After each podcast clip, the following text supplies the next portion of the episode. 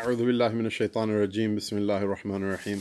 الحمد لله رب العالمين والصلاة والسلام على رسوله سيدنا محمد وعلى آله وأصحابه وأزواجه وذرياته وأهل بيته ومن تبعهم بإحسان إلى يوم الدين وسلم تسليما كثيرا كثيرا. وبعد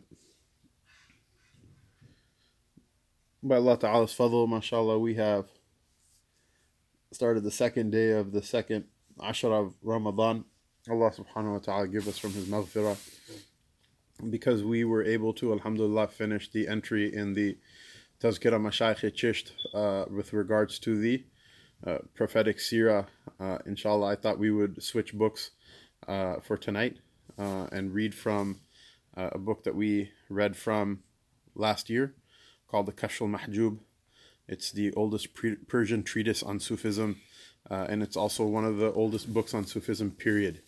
And I caught some flack from my brothers who, uh, mashallah, their, uh, their, their turuq are uh, predominantly, and their mashayikh are predominantly, predominantly Arabic speaking uh, with regards to uh, mentioning something with reg- uh, with regards to tasawwuf, the formalized study of tasawwuf. Obviously, the reality of it comes from the Prophet wasallam, but saying that the formalized study of tasawwuf, actually, it's the uh, uh, the Persian scholars who uh, uh, were there uh, to write uh, write about it and systematize it almost from the very beginning. So we mentioned this last year as well that uh, that this Kashf Mahjub is uh, contemporary to the Risala Qushayriya, uh, which is also one of the oldest works on Tasawwuf, period. And they say the Risala Qushayriya is older than it, but just by a couple of years, uh, not by not by a whole lot. Which uh, you know, a couple of years is not that much in the old days, given that things didn't spread quickly. Uh, there was no electronic uh, media and whatnot. So, uh, the Kashf al-Mahjub uh, uh, has a large section on the biographical entries with with regards to the mashayikh of the tariqah from the early times. And so there were a couple of names that I wanted to read the entries about because the mention of the salihin is an occasion of rahmah coming down from Allah subhanahu wa ta'ala. And also we should know that the chain uh, that that links us to the Messenger of Allah sallallahu alaihi wasallam is not broken. That uh, the Prophet sallallahu alaihi wasallam and the Sahaba lived, and then like somewhere, uh, you know, a couple centuries later, your Amin Abu moved to America, and then uh, or or whatever became Muslim, if they already were here, and uh, you know, and then bam, here you are now reading about the Prophet sallallahu. That there's a whole tradition and an establishment that that links you to them and all of those people are amazing and wonderful people. So the first entry uh, I wanted to read was about uh, Abu Ali Shaqiq bin Ibrahim uh, al-Azdi al-Balkhi, rahimahullah tabarak wa ta'ala. Balkh is a, a, a city in Khorasan, uh, which was a geographical uh, region um, that that now I guess is partially in in in uh, Iran, partially in Afghanistan, and partially in Tajikistan uh, um, and Balkh is in Afghanistan. And it was Balkh and Herat are both traditional centers of Islamic culture and civilization, and they were laid to waste by the Mongols. Uh, Balkh is where where uh, Jalaluddin Rumi is originally from, and he actually fled the Mongol invasion. His father uh, actually fled the Mongol invasion with him, uh, and so they moved from the city of Balkh to Konya, uh, uh, which is the which was at that time a Seljuk uh, center of power in Anatolia, uh, and beyond the the the reach of the the, the Mongols, and so he carried that tradition, the Eastern uh, tradition of Sufism, uh, from from Balkh to from Balkh to uh, um, to Anatolia, where now the modern nation state of Turkey is is, is located. Uh, and when we say that Eastern tradition or that Persian tradition, it doesn't mean that it originates there, but that those were people who were custodians of that tradition that were brought to those lands from the Sahaba, because Balkh is from the conquest of the, the Salaf, the Sahaba and the Tabi'een, radiyallahu ta'ala anhum wa rahimahumullah tabarak wa ta'ala. Shaqiq al-Balkhi, he was well versed in all of the sciences, legal, practical, and theoretical. Meaning legal, meaning the Sharia and the uh, uh, the Sharia and the uh, Aqidah and things like that. the academic discursive sciences, practical meaning uh, meaning how a person is supposed to go about being a, good Muslim in their day, and theoretical uh, meaning philosophy, and he composed many works on various branches of Sufism. He consorted with Ibrahim bin Adham and many other sheikhs. So if you want to hear about Ibrahim bin Adham, you can go to the playlist for last year's uh, uh, late night majalis. We have a uh, we have a, a, a, a nice uh, recording with regards to his life. And Ibrahim bin Adham was the just to you know show you that this is something that is connected to the Prophet sallallahu alaihi wasallam. He was the uh, companion of both Imam Abu Hanifa and Fudail bin Iyad who was the companion of Abdul Wahid bin Zayd, who was the companion of Sayyidina Hassan al Basri, who was a companion of Sayyidina Ali radiallahu ta'ala anhu. Uh, so these people were not just, you know, they're not just goofed out people, smoke weed in a hippie camp somewhere outfield, and then, you know, you know, put up the peace sign and said peace and love with like, you know, tinted glasses on. Uh, rather, these were the these were the custodians of the prophetic tradition, uh, both his maqal and his ahwal, both in his uh, speech and in his uh, states. He consorted with Ibrahim bin Adham and many other mashayikh. It is related that he said, Allah has made the pious living in their death and has made the wicked dead in their living. It's related that he said, Allah has made the pious living in their death and he has made the wicked dead in their living. I.e., the pious, though they be dead, they yet live because the angels utter blessings on their piety until they are made immortal by the recompense which they receive at their resurrection. Hence, in the annihilation wrought by death, they subsist through the everlastingness of, of recompense, of being given the reward for what they do. Once an old man came to Shaqiq and said to him, O Shaykh, I have sinned much and now wish to repent. Shaqiq said, You have come late. The old man answered, No, I have come soon. Whoever comes before he is dead comes soon, though he may have been long in coming. It is said that the uh, occasion of Shaqiq's uh, uh, taking the path of righteousness was that one year there was a famine in Balkh and people were uh, driven to eating one another's flesh. While all the Muslims were bitterly distressed, Shaqiq saw a youth laughing and making merry in the bazaar, in the marketplace. The people said, Why do you laugh? Are you not ashamed to rejoice when everyone else is mourning? The youth said, I have no sorrow. I am the servant of a man who owns a village as his private property, and he has relieved me of all care for my livelihood. Shaqiq exclaimed, O Lord God, this youth rejoices so much at having a master who owns a single village, but you are the King of kings. You have promised to give us our daily bread, and nevertheless we have filled our hearts with all of this sorrow because we are engrossed with worldly things. He then turned to God and began to walk the path of the way of truth, and never troubled himself again about his daily bread. Afterward, he used to say, I'm the student of a youth. I have learned everything that I've learned from him. And, and it is only his humility that uh, led him to say this. Uh, we continue with the entry, uh, uh which you'll find on the many of the sh- the shajaras, the the the the the, the silsilas and shajaras of the Mashayikh Abu Sulaiman Abdul Rahman bin Atiyah Darani he was held in honor by the Sufis, as, uh, Sufis and was called the Rehane Dilha, the sweet basil of the hearts. Uh, he was distinguished by his severe austerities and acts of mujahada, his self mortification. He was versed in the science of time, ilmul waqt, and knowledge of the cankers of the soul, and kept a keen eye for its hidden snares. He spoke in subtle terms with regards to the practice of devotion and the, and the watch that should be kept over the heart and the limbs. Uh, it is related that he said, When hope predominates over fear, uh, one's time is spoiled, because time is the preservation of one's state, which is preserved only so long as one is possessed by fear. Uh, it is related that he said, When hope predominates over fear, one's time is wasted, because time is the preservation of one's state, which is only preserved so long as one is possessed by fear. And this is the, the hikmah that the, the book of Allah subhanahu wa ta'ala it uses both targhib and tarhib. We become like basically like uh, sycophantic devotees of the cult of positivity. And the fact of the matter is, if positivity was only useful and negativity wasn't useful, then Allah Ta'ala would have no reason to have created Jahannam.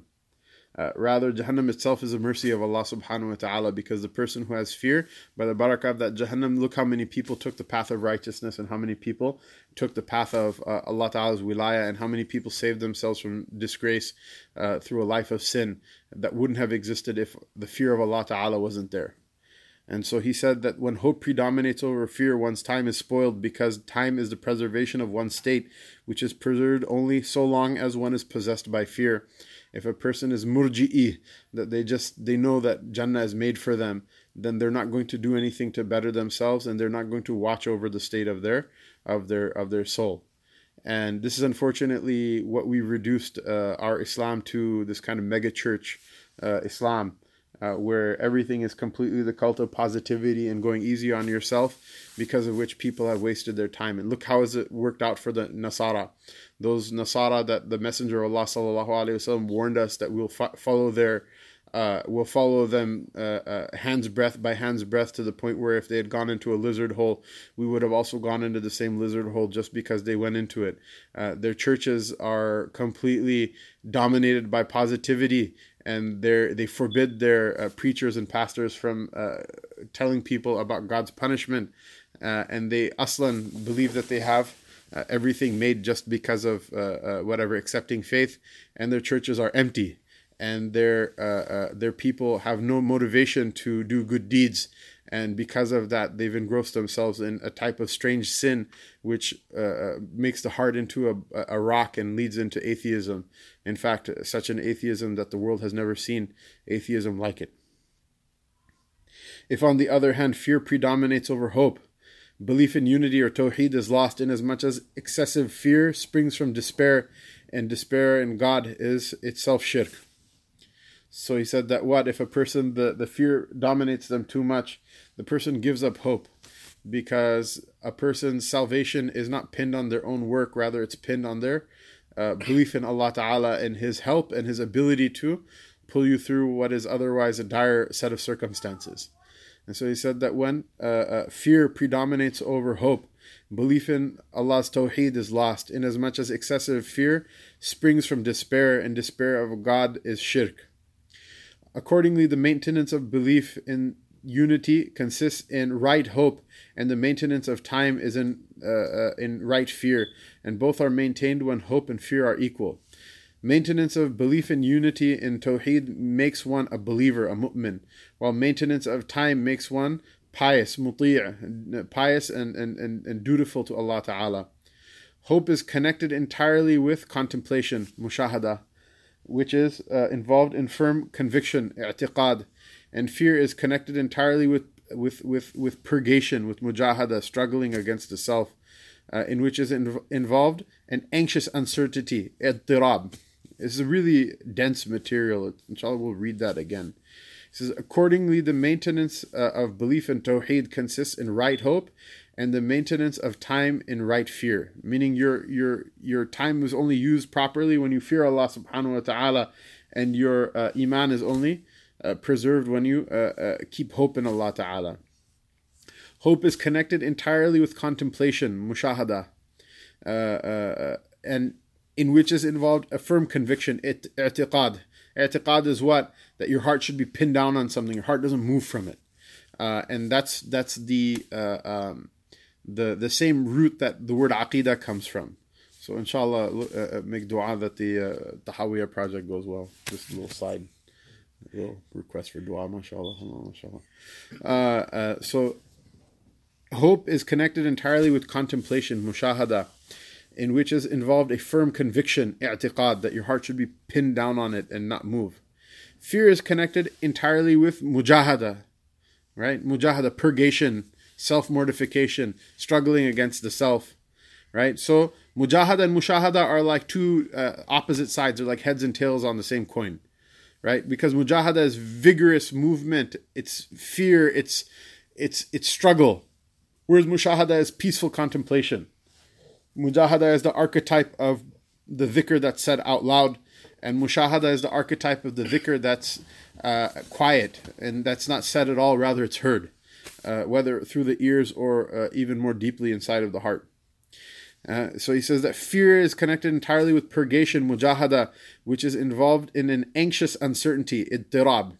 So ittirab is what? Anxious uncertainty. It's the opposite of i'tiqad. I'tiqad is to be s- stuck on something firm and uh, unmovable, uh, completely unmovable. Uh, whereas uh, ittirab is what is is not being uh, not being comfortable in any place, uh, constantly uh, with anxiety and with uncertainty uh, to move from one thing to another. The contemplation is the fruit of purgation. So mushahada is the fruit of mujahada. Struggle against yourself, and you will be able to reach the the, the the state of contemplation. Contemplation is the fruit of purgation, or to express the same idea differently Every hope is produced by despair. When a man, on account of his actions, despairs of his future welfare, that despair shows him the way to salvation and welfare and divine mercy, and opens for him the doors of happiness, and clears away sensual corruptions from his heart, and reveals to it divine mysteries. Ahmed bin Abil Hawari relates that one night when he was praying in private, he felt great pleasure. The next day he told Abu Sulaiman, who replied, You are weak man for you still have mankind in view, uh, so that you are uh, one uh, thing in private and another thing in public. There is nothing in the two worlds that is sufficiently important to hold a man back from God. When a bride is unveiled to the people, the reason is that everyone may see her and she may be honored the more by being seen. But it is not proper that she should see anyone except for the bridegroom, since she is disgraced by seeing anyone else. If all mankind should see the glory of a pious man's piety, he would suffer no harm. But if he sees his excellence uh, in himself, then his piety is lost.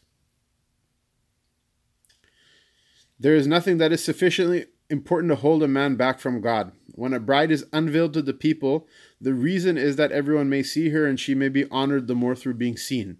But it is not proper that she should see anyone except for the bridegroom.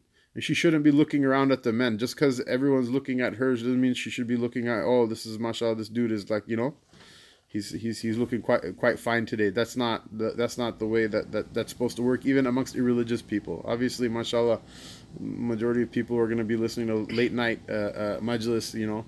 Uh, they're, they're gonna have some hard barda in the in their uh, uh, in their wedding. This is not a fiqh book, okay? He's trying to make an analogy, so try to understand what he's saying. He said, There's nothing in the two worlds that is sufficiently important to hold uh, man back from God. When a bride is unveiled to the people, the reason is that everyone may see her and she may be honored the more through being seen. But it is not proper that she should see anyone but the bridegroom, since she is disgraced by seeing anyone else. If all of mankind should see the glory of a pious man's piety, he would suffer no harm. But if he sees the excellence of his own piety, he is lost. So we continue, inshallah, with another name that is a, a very important name that comes in the uh, the the silsila of the uh, of the uh, Qadiriyah. Uh, Abu uh, Mahfuz Ma'ruf bin Firoz al-Karkhi.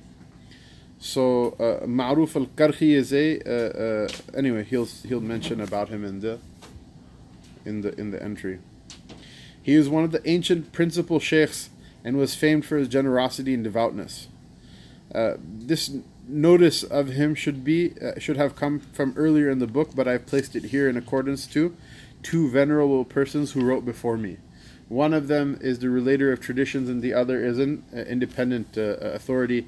I mean by them uh, Abu Abdurrahman Sulami, who in his work adopts the arrangement which I have followed, and the master uh, Imam Abu Qasim Qushayri, the Sahib Risal Qushayriya, who has put the notice of Ma'ruf in the same order in the introductory portion of his book. Uh, I have chosen this arrangement because Ma'ruf was the master of Sari Saqati uh, and a disciple of Dawood al-Ta'i. So Sari Saqati is another individual that that we talked about uh, in uh, last year's uh, last year's late night majlis. So you can listen to the uh, recording about that as well. And he is the Sheikh of Imam Junaid uh, who was the uh, Sayyid al-Ta'ifa, the master of the, the, the, the, the Mashaykh of the Tariqah. Um, so you can read about them. They're very important important people. So Ma'ruf al-Karkhi is the Sheikh of of uh, uh, uh of Sari Saqati and the disciple of Dawood al-Ta'i, who is the disciple of uh, uh, who's a disciple of Habib al-Ajami. Inshallah, we'll read his entry at some other point. Inshallah, so not spill spill you know what content we have right now. At first, Ma'ruf was a non Muslim, but he made profession of Islam to Ali bin Musa al Rida, held, who held him in the highest esteem. So, Ma'ruf al Karkhi was a, a, convert to Islam. Uh, uh, and uh, uh he accepted Islam at the hands of Ali Rida, the son of Musa Kadhim, uh, who uh, the Rawafid, Allah Ta'ala guide them to something better than the deviance that they follow. Uh, they say that, that, that these two, Ali Rida and, uh, and uh, Musa Kadhim, are their imams. And the fact of the matter are is that they were firmly established in the path of the Ahlus Sunnah wal Jama'ah. Uh, otherwise, if they were some sort of imams of a different group, then their disciples, people like Ma'ruf al-Karkhi, would have uh, uh, uh, would have espoused the same Uh, the same aqaid that, that, that those other deviant groups uh, uh, retroactively pin to pin to those great imams. But the fact of the matter is that they are great imams of the Ahlul Bayt of the Prophet sallallahu alaihi wasallam, and the fact of the matter is that they're also great imams of the Ahlul Sunnah and uh, there's nothing to suggest that they followed a deen other than the deen of their forefathers uh, and the deen of the Sahaba radiallahu ta'ala anhum, that the deen of the Ahlul Bayt and the deen of the Sahaba radiallahu anhum is one. Uh, so this is at, at first Ma'ruf al-Karkhi was a non-Muslim, but then he made profession uh, of Islam to Ali bin Musa Rida, who held him in the highest of esteem.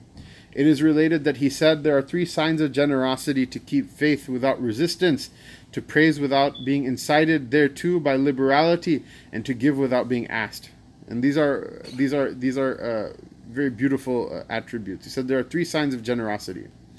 One is to keep faith without resistance, meaning uh, uh, uh meaning not to expect things and the second is to uh, keep faith without expecting things from Allah subhanahu wa ta'ala. There are people say, Well, I did this and I did that, and Allah didn't do this for me and that to me for me and blah blah. The fact that you say La ilaha illallah uh, Muhammadur Rasulullah, there's there's there's nothing that anyone in this world did to justify being given that, much less anything else that they that they got. Uh, um, and the second is what is to praise without being incited thereto by liberality. That there are some people who will only give uh, or they only help the person who gives to them, and so it's a type of reciprocity. Uh, that's not generosity at all. That's just being selfish. Um, and unfortunately, we live in that time where people will do that. People will not give uh, uh praise to another, except for if that person does something for them, and uh, that's that's that's uh, a, a very unchivalrous and suboptimal characteristic in, in, in a believer. And the third is to uh, give without being asked. And this is another thing, you know, mashallah, I, I live life as a fundraiser. And so, uh, you know, don't get me started on this.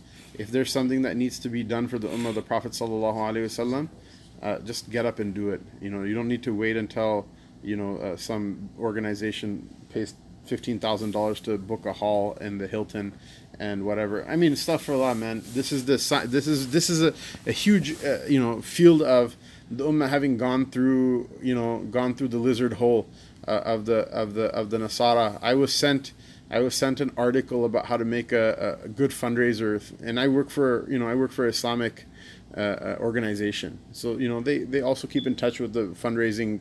There's like a whole fundraising nonprofit like sector that non-Muslims also engage in in fundraising as well. So there's an article how to make your fundraiser like wonderful, and they're like make it personal touch, make it a really uh, moving experience for the attendees. Like you know, have you ever thought of having a bathroom concierge that hands a towel to the person when he comes out of the bathroom? And uh, you know, if if if what you are seeking is urine and feces from people, then that makes a lot of sense. If it's the deen of Allah Ta'ala that somebody is doing uh, something in order to express their love for Allah and His Rasul sallallahu alaihi wasallam, and to make firm their faith and uh, have a face to show in front of Allah Taala uh, on the Day of Judgment uh, when we ask for forgiveness. Then, uh, inshallah, there's khair in the ummah as long as we don't need to get these bathroom attendants or whatever maqama maqamahu. And Allah Taala help us. Allah Taala help us all. Is it to, and the third is what to give without being asked. In men, all of these qualities are merely borrowed, and, and in reality, they belong to Allah who act thus who acts thus towards his servants that all of these qualities Allah Ta'ala has with the servants. We borrow these qualities from Him, they belong only to Him, Jalla wa'ala. And this is a very fine example of the intersection of tasawwuf with aqidah, because the same the same sentence is expressed in the books of aqidah as well, uh, but in a very different context. This is how the aqidah is dual use, both uh, in an academic uh, uh, sense and also in, in a spiritual sense. God keeps unresisting faith with those who love Him, and although they show resistance in keeping faith with Him, He only increases in His kindness toward them. The sign of God's keeping faith is that in eternity past He called His servant to His presence without any good action on the part of His servant, and that today He does not banish His servant on account of an evil action. He alone praises without the incitement of liberality, for He has no need for the servant's actions Nevertheless, he extols him for a little thing that he has done. He alone gives without being asked for, and he is generous and knows the state of everyone and fulfills his desire unasked. Accordingly, when God gives a man grace and makes him noble and distinguishes him by his favor and acts toward him in the three ways mentioned above, and when a man, as far as lies in his power, acts in the same way toward his fellow creatures, then he is called generous and gets a reputation for generosity. Ibrahim alayhi salam, the Prophet, possessed these three qualities in very uh, truth, and I shall explain uh, all of that in its uh, proper place. So the last, uh, the last uh, uh, entry I wanted to read was that of Abu Abdurrahman Hatim bin Ulwan al-Asam. Hatim al-Asam is, he'll mention about him that he is the disciple of Shaqiq al-Balkhi, and also a very interesting, a very interesting person in in in our history. These are names we should know: Abu Sulaiman al-Darani, Shaqiq al-Balkhi, uh, uh, Ma'ruf al-Karkhi. Uh, these are people we should know the, these people's names. The very mention of them is really it's wallah, it's the occasion of rahmah coming from Allah subhanahu wa ta'ala, and uh, it's a a, a a description of the believer والذين جاءوا من بعدهم يقولون ربنا اغفر لنا ولإخواننا الذين سبقونا بالإيمان the, the description of the believers in the Quran is the ones who come after the Muhajirin and the Ansar. They'll be the ones who say, Oh, our Lord, forgive us and forgive those who came before us in Iman. And do not put in our hearts rancor toward the people who believe. Rabbana innaka ra'ufur rahim. O our Lord, indeed you are kind and merciful. Which is quite a damning indictment also against the creed of the Rawafid, which is completely set on the opposite of that. Um, but this is not a this is not a, a class of refutation. Um, I just warn people not to fall into that line of thinking of having a bad opinion of those who came before you, uh, lest it undo all of your spiritual uh, all of your spiritual sacrifices and difficulties and hard work that you did to receive what you received, uh, and it disgrace you and humiliate you in this world and the hereafter. Abu Abdurrahman Hatim bin Ulwan al-Asam, he was one of the great men of Balkh and one of the ancient sheikhs of Khurasan. He was a disciple of Shaqiq and the teacher of Ahmad uh, uh, uh He, uh, in all his circumstances from beginning to end, never once acted untruthfully, so that Junaid said about him, Hatim al-Asam is a veracious one of our time. Hatim al-Asam is the veracious one, the Siddiq of our time. Uh, and if Imam Junaid says that about a person, then that means something. Then that means something.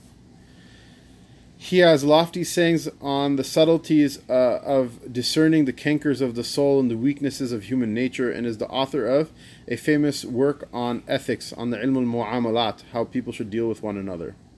Uh, meaning that what the tasawwuf again, it's not something like uh, it's not something different than the deen. Rather, the proper implementation of the Sharia and the Sunnah is is uh, uh, it's, it's the veins that run through it. It is related that he said, "Lust is of three kinds: lust in eating, lust in speaking, and lust in looking. Guard your food by trust in Allah. Guard your tongue by telling the truth." and guard your eye by taking examples, uh, uh, taking examples uh, uh from others. So, hadith of the Prophet ﷺ, man bi The happy one is the one who learns from other people's misfortunes. When you see someone destroyed for uh, uh, something bad they did or bad choices that they made, uh, uh, you know, obviously make dua for them and whatever, but also your eye should be sharp enough to know that I don't want to be here, so I'm not going to go down that, that path that this person went down. Real trust in Allah proceeds from right knowledge. For those who know Him aright have confidence that He will give them their daily bread, and they speak and look with right knowledge, so that their food and drink is only love, and their speech is only ecstasy, and their looking is only contemplation. There's a lot there. I'm not going to repeat it though. Accordingly, when they uh, know aright, they eat what is lawful, and when they speak aright, they utter praise of Allah, and when they look aright, they behold Him, because no food is unlawful except for that which He is given and permits to be eaten, and no praise is rightly offered to anyone in the 18,000 worlds uh, except to Him. I don't even. Inshallah, I guess when you get to like level 27, you'll figure out what that means. Uh, and it's not allowable to look on anything uh, in the universe except for his beauty and majesty. This reference to 18,000 worlds may be one of the mukashafat of the mashayikh or a reference to something else, uh, to another uh, author. Uh, but I, am kind of drawing a blank right now. If any of the ulama listen to the bayan uh, and they can comment on what it is, uh, I'd be happy to. Uh, I'd be happy to take that and include it in, in a subsequent bayan. He says that he says that he Accordingly, when they know aright, they eat what is lawful, and when they speak aright, they utter praise of God, and when they look aright, they behold Him. Because no food is lawful except for what He has given and permits to be eaten, and no praise is rightly offered to anyone in the 18,000 worlds except for to Him, and it is not allowable to look on anything in the universe except His beauty and majesty. It is not lust when you receive food from Him and eat by His leave, or when you speak of Him by His leave, or when you see his actions by his leave. On the other hand, it is lust when of your own will you eat even lawful food, or of your own will you speak even praise of him, or uh, of your own will you look even for the purpose of seeking guidance. Uh, and Allah subhanahu wa ta'ala, Allah ta'ala have mercy on us. Uh, the path of the mashayikh was, in the past, was something that I think people, we cannot imagine anymore. Um, and so people think that these are just fancy things that people used to say. Uh, and the fact of the matter is, they wouldn't have written these things um, in such detail if they weren't real experiences that they went through. And uh, this Kashf Mahjub, actually, one of the things that uh, I asked my sheikh permission to read it. Uh, I purchased it from uh, I purchased it from the marketplace, and I asked my sheikh permission to read it, and he said, "Read it if you find benefit in it. You're you're you're welcome to read it and keep reading it." And so I, I asked him a question He, you know, I said, I said, Sheikh, uh, one of the things I noticed about this book is it describes a type of spiritual rigor. I don't think anyone really practices that anymore. I mean, people don't even talk about some of these things in the majalis of tasawwuf anymore. And so he says to me, oh, bhai, लोगों को उर्दू भी नहीं आती आजकल पुरानी बातों की बातें छोड़ो he goes my brother he said people don't even uh, know urdu anymore it was in pakistan right? He said people here don't even know how to speak Urdu properly anymore. Um, how are they going to uh, uh, read anything in the old books? And if they can't read it, how are they going to enact it? So he says, read it as as much as you want to, as long as you feel benefit from reading it. You're more than welcome to read it, and the rest of it, if nothing else, you know, when some of those things are mentioned, uh, that imagine that a man, if he's praising Allah Ta'ala with his tongue, but through his own will, then that's considered to be lust. Unfortunately, that's what the old Mashaykh called lust is like the piety of the people nowadays, you know? Uh, so, uh, you know, we get a couple of benefits from this. One is if you think you're cool, uh, that kind of ends really quick, mashallah.